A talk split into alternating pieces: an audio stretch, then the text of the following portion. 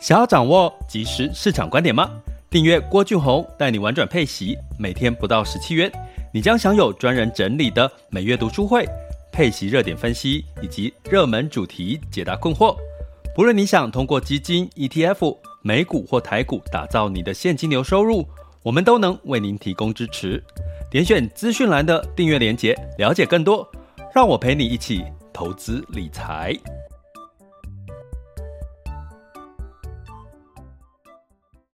这里是完全配息笔记投资讲白话，一个从投资人角度带你一起掌握全球市场的脉动，分析配息标的、美股、台股、A 港股即时热点，陪伴你不再害怕市场涨跌的风险，一起稳健财富成长。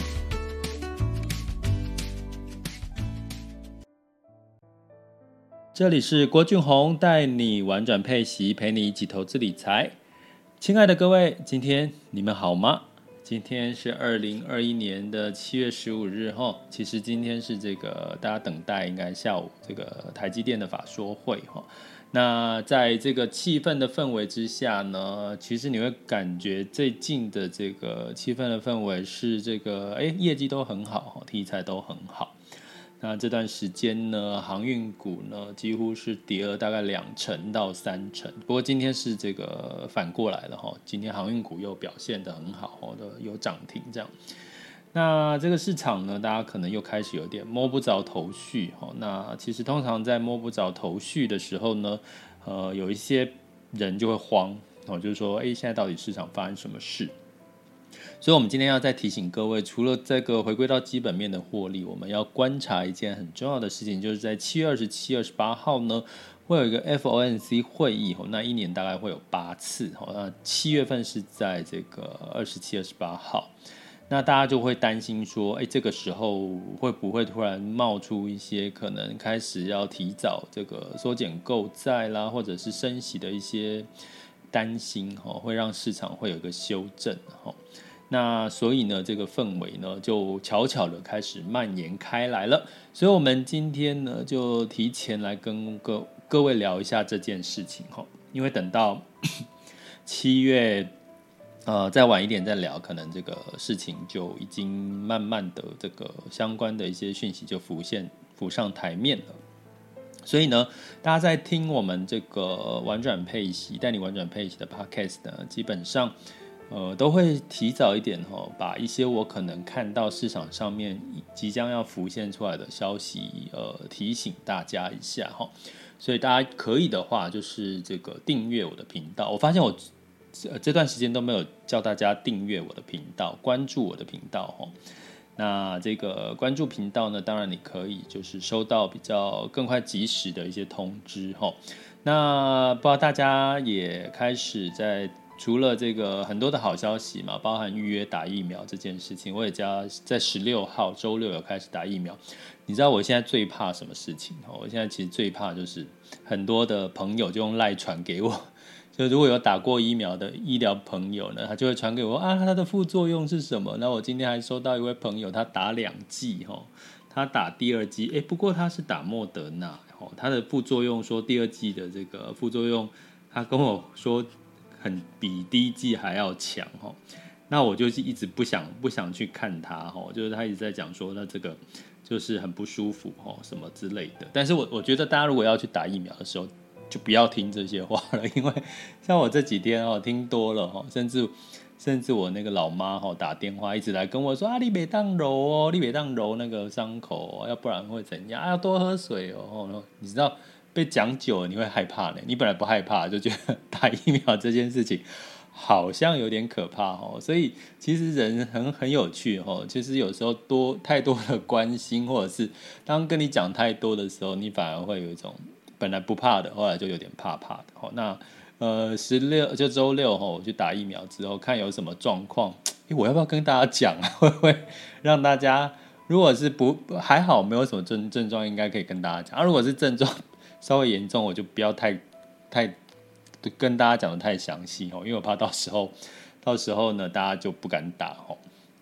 好，所以呢，我们今天一样呢，分三个阶段哈来讲。第一个阶段，我们要来聊聊汇率这件事情哈，因为这个美元走升哦，大家应该可以预期当中。可是其他市场的货币呢，诶，到底发生什么事情哦？那如果你选对了计价币别，那你可能在不管是配息啦，或者是其他的这个海外的这个标的，可能你的获利就大不同哦。那我们今天来聊聊这个话题哦，轻松的聊。那我们一样用三十分钟的时间。那第二阶段呢，我们会聊到这个。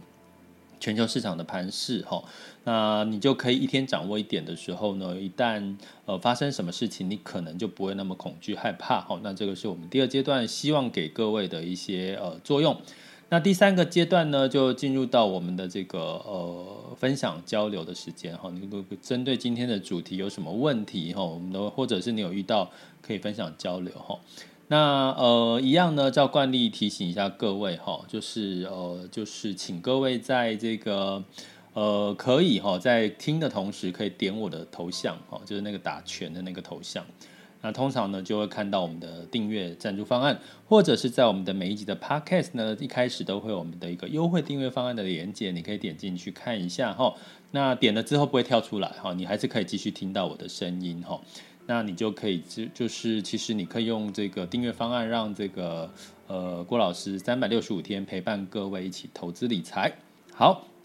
那我们今天在讲这个呃联准会七月的利率会议是在二十七、二十八，大家把这个日期可以记起来哈。那通常在越接近的时候，市场就会观望哈。那我那到底现在市场的预期大部分是什么？应该大部分是预期美元是走升的。你会看到最近美元真的是，不管是兑换台币啦，或其他的新市场货币，甚至兑换欧元、日币、澳币，全部都是走升的一个格局哈。所以代表是其市场其实是预期这个整体的这个美国的状况哈，应该会。呃，越来越明显，或者甚至有提早这个缩减购债或者是升息的机会哈。那简单的逻辑就是升息哈，就你去想嘛哈，为什么升息这个美元就会涨哈？因为呃，你去想，如果我今天钱是全世界跑来跑去哈，那我可能呃，如果哪边的利息比较高，我的钱就会往那边跑哈。所以这是一个简单的逻辑。所以哪边提到降息，那那个国家的汇率可能相对来讲可能会走贬的几率会比较高哈。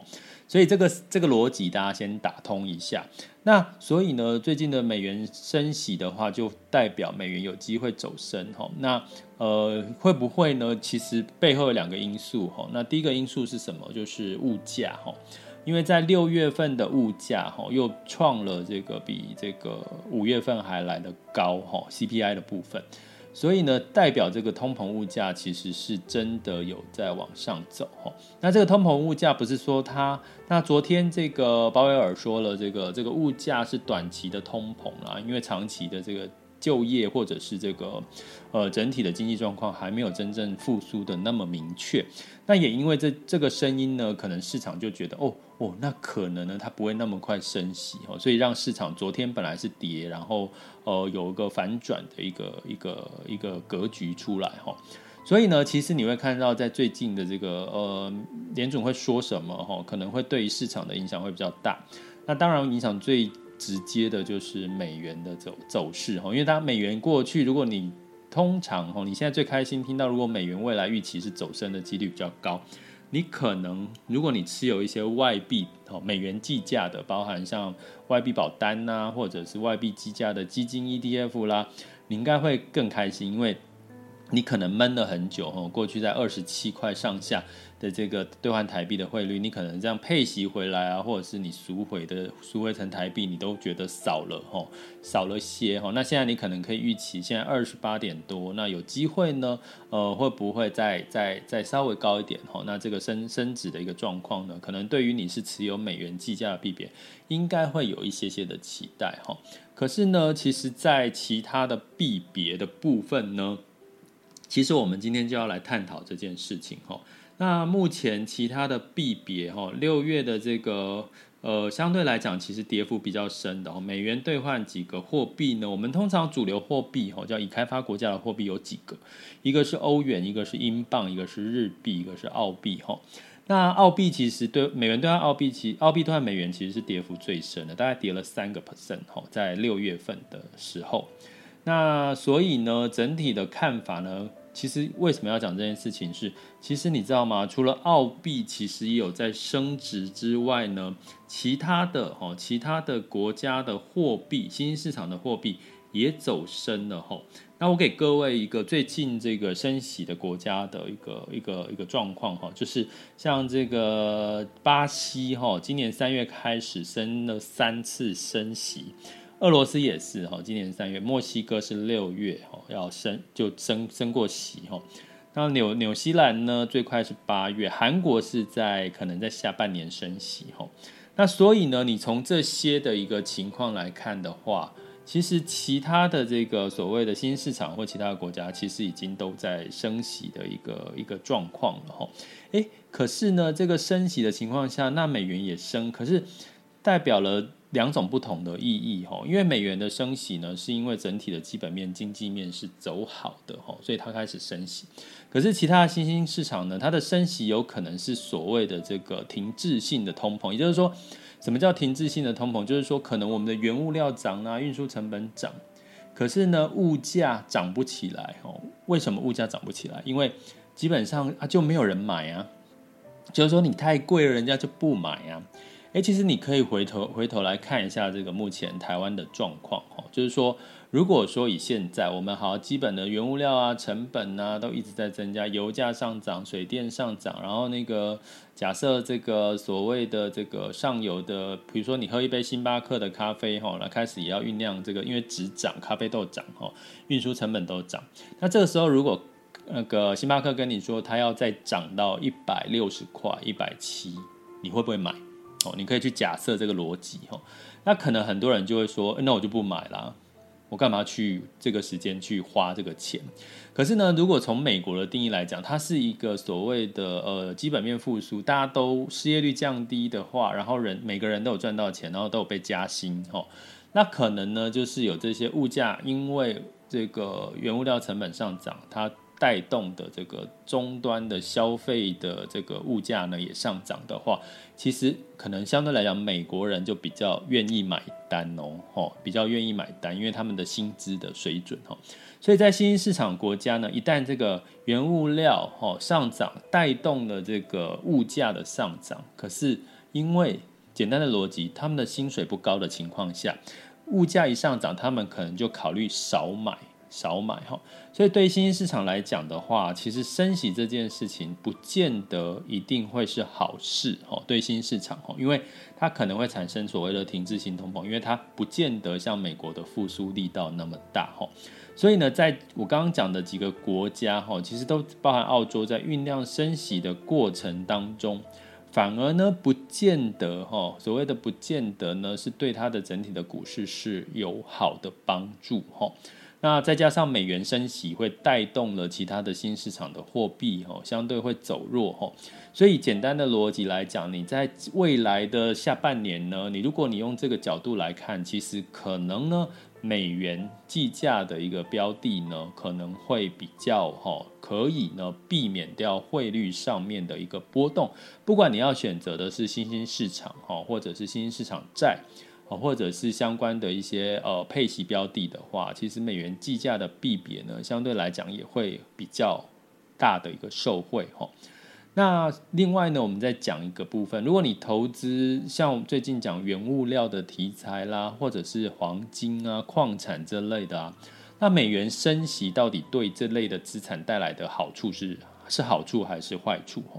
那简单的逻辑就是，基本上呢，所谓的大宗油。大宗原物料、大宗商品呢，大部分都是用美元计价的，所以你去想，美元如果升值的话，其实这些产品就是你买它用美元去买它会变便宜还变贵哦。用这个逻辑去想，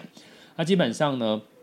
美元如果升值的话，代表你买这些黄金啊、油啊，它的价格就会变便宜吼。所以通常油价上涨，其实是会抑制像原物料跟黄金之类的这些的一个价格的可的几率啦吼。所以从某种程度来讲，原物料呃这个美元走升的话，其实呢，对于整体来讲还是比较有利的是美国。那对于这个新兴市场国家呢，它相对来讲会容易造成它的资金流流入流入美国。那对于这些新兴市场呢，可能就会造成比较资金流出的一个情况哈。所以呢，在呃目前哈，我这边有一个数据给大家，就是说美元兑换日币也是跌了，呃，日币兑换美元是跌了零点六四哈。那欧洲对欧元兑美元是跌了二点零五哈，最近期的呃七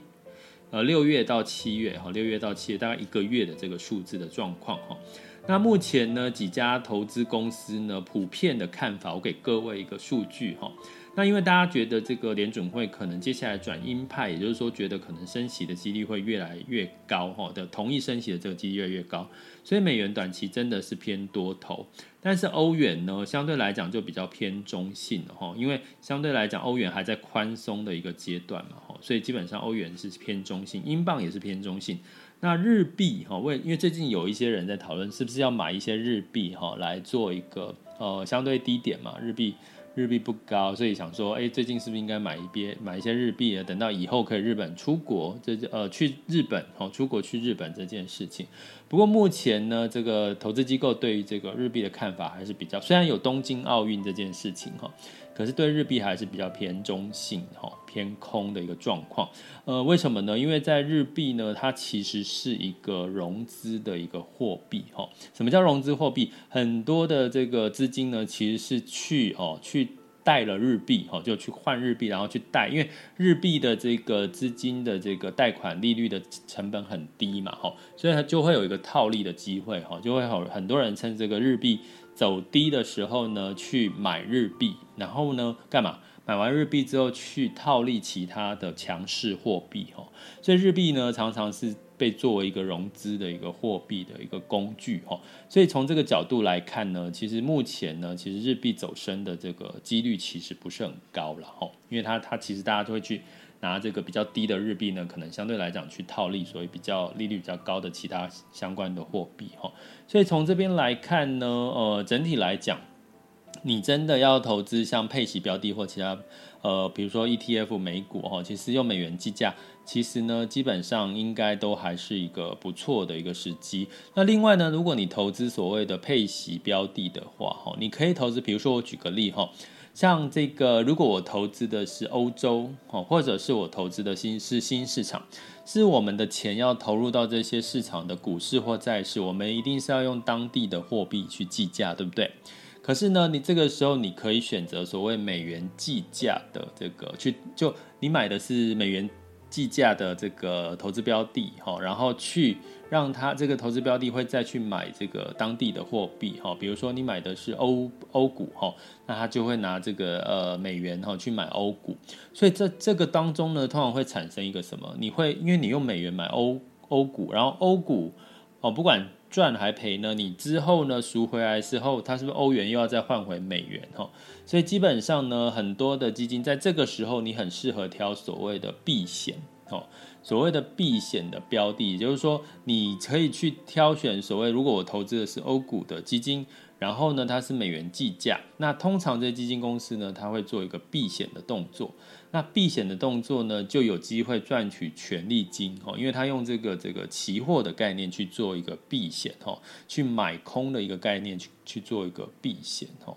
那所以呢，从这个角度来看呢。在配息的部分，如果有加了避险成分，还会多了这个权利金的配息收入哈。那你怎么去看这些标的？哪些有写到避险？其实它就很明显。如果你是投资基金的话，比较多是在基金哈，因为它是主动式的投资，所以它就会有一个避险系列哈，它就会后面会加一个避险两个字啦哈，计价避或避险之类的哈。那你就可以就是从字字字眼上去做判断，或者是从它的这个呃基本资料哈，这这一档的基本资料去看它有没有提到它有做计价避别的避险哈。那简单来讲的逻辑就是，其实你如果投资像这个美元计价哈，相对来讲除了这个呃有机会赚到汇汇差之外，你再加上一个避险的这个动作的一个策略的这个投资标的的话，相对来讲呢，你还可以有机会赚到这个权利金的部分。不过，一个给各位另外一个讯息哈，其实现在投资，如果你投资这个计价币别标的是人民币的话哈，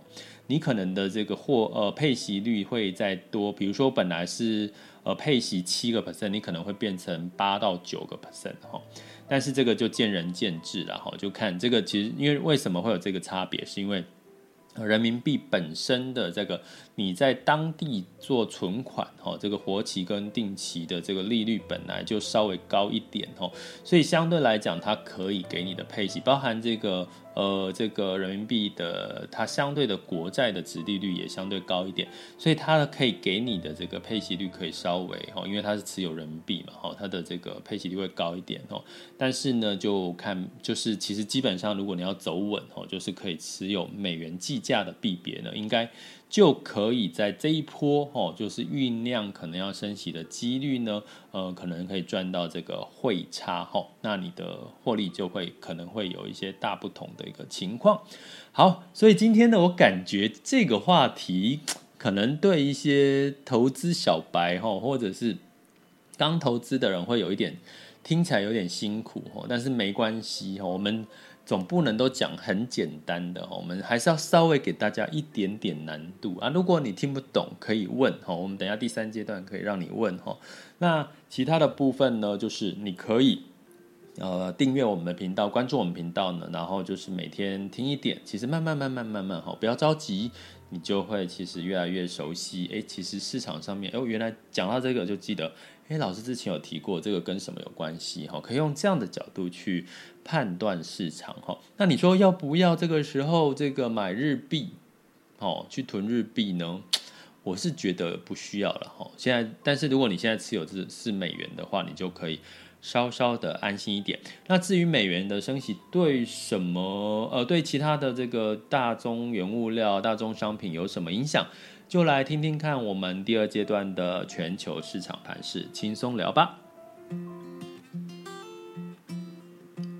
好，接下来进入到我们二零二一年的七月十五日全球市场盘势，轻松聊哈。那在周三的时候呢，联准会主席鲍威尔说。啊，这个宽松不变呢，所以美债殖利率其实又下滑了哈，所以资金呢其实就又流入了这个股市哈。那当然呢，在这个情况下呢，呃，油价反而暴跌了。我什么原因？我们等下后面讲哈。那整体来讲呢，在这个道琼 s m p 五百上涨了零点一三跟零点一二个百分点哦。那纳斯达克呢是下跌了零点二二个百分点。不过呢，苹果哈却开始这个异军突起哈。它其实股价已经创创历史的新高了哈。其实我在前几集有讲到 iPhone 十三，你们可以回头看 iPhone 十三那一集哦。这个这个节奏哈，其实你会发现，其实就是大概就是这样的节奏。它的这个市场这个股价的这个变化的节奏。那整体的欧股来讲呢，呃，是小跌的哈，泛欧六百小下跌了零点零九。德国、法国、英国分别下跌了零点零一、零点零九跟零点四七个百分点哈。那在整体的这个呃亚股的部分呢，呃，在台股的部分，周三到选择权结算，那整体的船产呢，基本上跌得比较深，尤其是航运的部分哈。不过今天其实有拉回来了哈。那在台积电呢，其实表现的也是拉尾盘哈。那整体哈的这个指数在上昨天昨天都是下跌的，那跌幅比较深是这个上证指数来到跌了一点零七。哦，那这个台湾加权指数跌了零点零一了哈。那我们来看一下目前最新的这个时间是十二点二十二分哈。我们来看一下最新的这个数据是，哦，台湾加权指数涨了一百五十六点哦，来涨上涨幅是零点八八哈。那我们来看一下台积，哎，台积电今天没涨没跌啊，应该在等待这个法说会的情况了哈，所以。基本上合理了哈，在观望这个状况，所以没有什么没有什么动静。那表现上涨幅度比较强劲，反而是这个恒生指数哦，恒生指数呃上涨幅度是一点二二。那今天的台股其实在运输很强，然后再加上这个电子表现也都不错了哈，所以有一点这个齐涨的一个状况哈。那上证指数是小涨哈，零点二三。那日经指数是小跌了零点九 percent，然后南韩是上涨零点三七。这是目前最新的这个雅股的状况哈。那能源的部分呢，反而布兰特原又下跌了二点二六 percent，来到七十四点七六。那当然哦，这个相对的原油库存哦，其实是下降的哦。但是呢，OPEC 呢有机会呢可能会稍微的增产哦，稍微的增产，从明年开始，明年四月开始。所以目前整体来看呢，油价在这个涨涨跌跌，在七十四、七十五，还没有往上攻坚的一个情况。不过预估呢，仍然在需求的这个下半年需求的机会，还是有机会往上 往上的一个可能性哦。那这跟跟什么有关系？我们先看到会是美元指数来到九十二点三七哈，虽然说它有在周三四有回落，可是基本上呢，整体来讲，它其实美元指数已经跟过去九十左右，其实已经上涨了一一一段的幅度了哈。那当然，大家就是开始在关注这个七月二十七、二十八号的利率会议哈。那利率会议如果酝酿，可能就更更强势，可能有机会。呃，缩减缩减购债的话，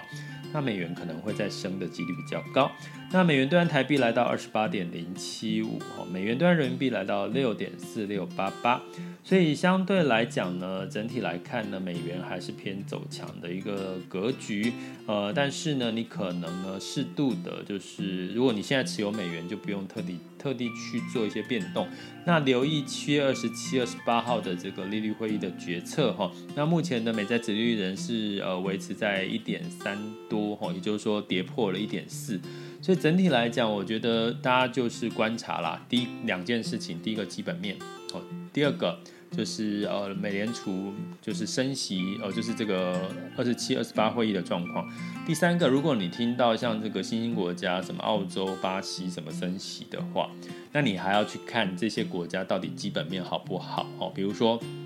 举个例来讲，呃，澳洲啦，可能就是它有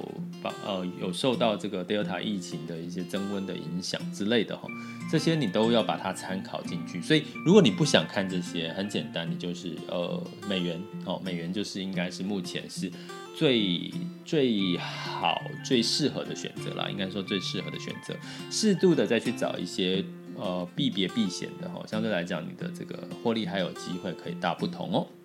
好，那这就是我们第二阶段的这个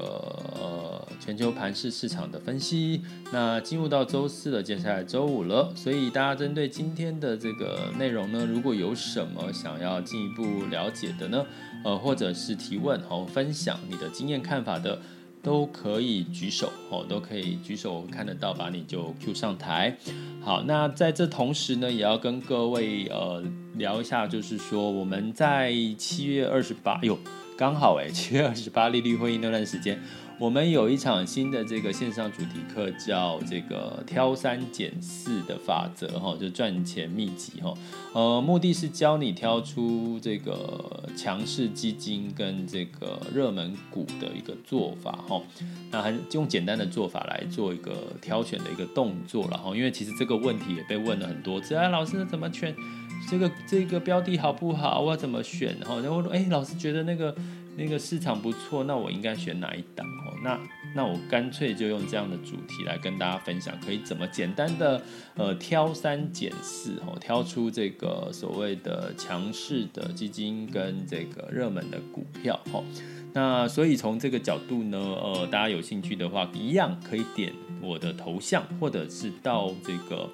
我的这个 podcast 的这个文字叙述里面哈，或者是到哎网校应该还没有这个资讯哈，就是就是你就看一下，就点那个头像了哈。好，好，好，我放在这个文字讯息里面好了。那大家可以去看到这个课程的详细的一个说明。那我们现在呢，其实都在尝试很多的直播的方式哈。那直播的方式呢，是希望大家可以就是你有时间就及时的呃 live 哦跟我们互动。那 Live 有一个好处，就是整理出来的资料会比较当下及时啊。比如说我七月二十八号在讲的时候，刚好发生这个联准会的这个利率会议的记录的公布的时间前后，所以我就可以在那段时间也跟各位稍微详细的分析一下这个看法。所以 Love 直播我觉得有它的好处。那当然呢，你也可以回听哦，一样可以回听哦。那回听这个课程，那我们时间是七月二十八号的礼拜三晚上的八点哦。那如果有兴趣的人，你还在观望这个老师的这个订阅方案的话，那你也可以先来听听看这样的一个主题课，对，在七八月的这个挑挑选标的应该是有一些帮助哦。好了，那今天的这个主题，嗯，应该有点难，所以这个我们应该是到目前为止应该到十二点二十九分了，那就让大家呢可以呢就是好好的休息一下中午，然后哎有居然有人好，本来要要结束了，好。Jason，嗨，不好意思，不会不会不会。那我想问你，刚刚有说到，就是美元升息之后，嗯、对于原物料的产品，就是会比较有利，就是我们现在去购买的话会比较有利。我想问，这是为什么？就是我的逻辑有点想不通。哦，OK，我我刚刚讲的意思是说，哦，原这个美元升美元升值的时候。我们去购买原物料就会变便宜，因为原物料的这个购买的这个呃计价币别是用美元，所以就是物物价原物料会下跌的意思啦，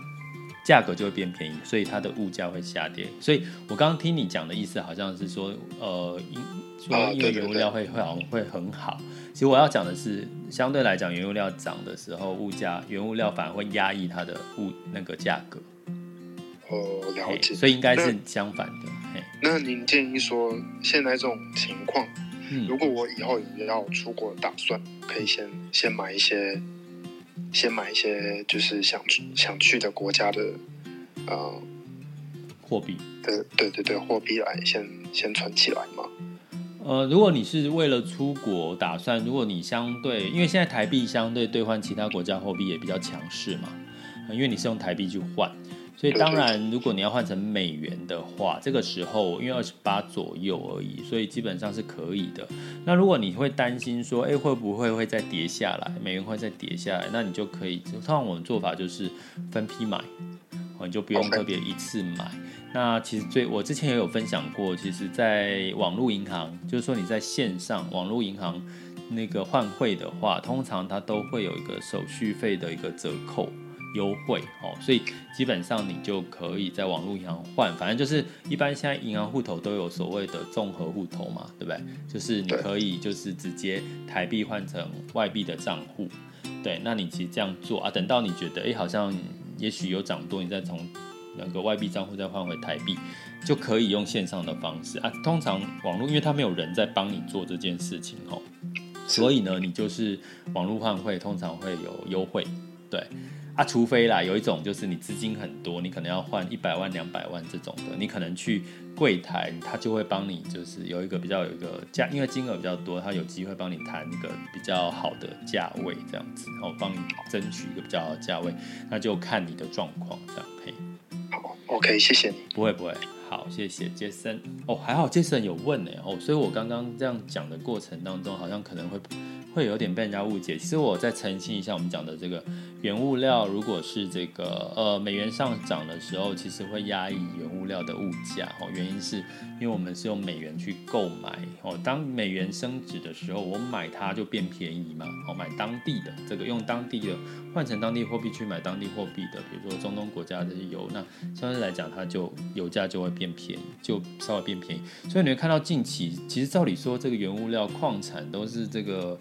价格都涨，可是为什么？因为就是美元上涨也压抑了它的物价上涨的幅度。那当然，第二个原因还有这个全球，他们也担心物通膨涨太快，所以他们可能会去抑制原物料的一些价格。比如说，美国拜登在做的是在抑制航运的价格；比如说，中国在做的是在抑制钢铁啦、铜的这些价格，他把他的库存拿出来卖，所以降低这个所谓的原物料的这个上涨的这个幅度。哈，所以其实现在的原物料其实是有一些人为在控制它的物价了哈，所以你说要去追原物料吗？我倒觉得你还不如就是呃平常心或者是部分哦部分的方式去投资所谓的中下游的这个股票哦企业呢，相对来讲可能会会比较有一些呃一些这个上涨的一些空间哈，所以呢，以上的资讯就提供给各位参考了。这里是郭俊宏带你玩转配息，关注并订阅我，陪你一起投资理财。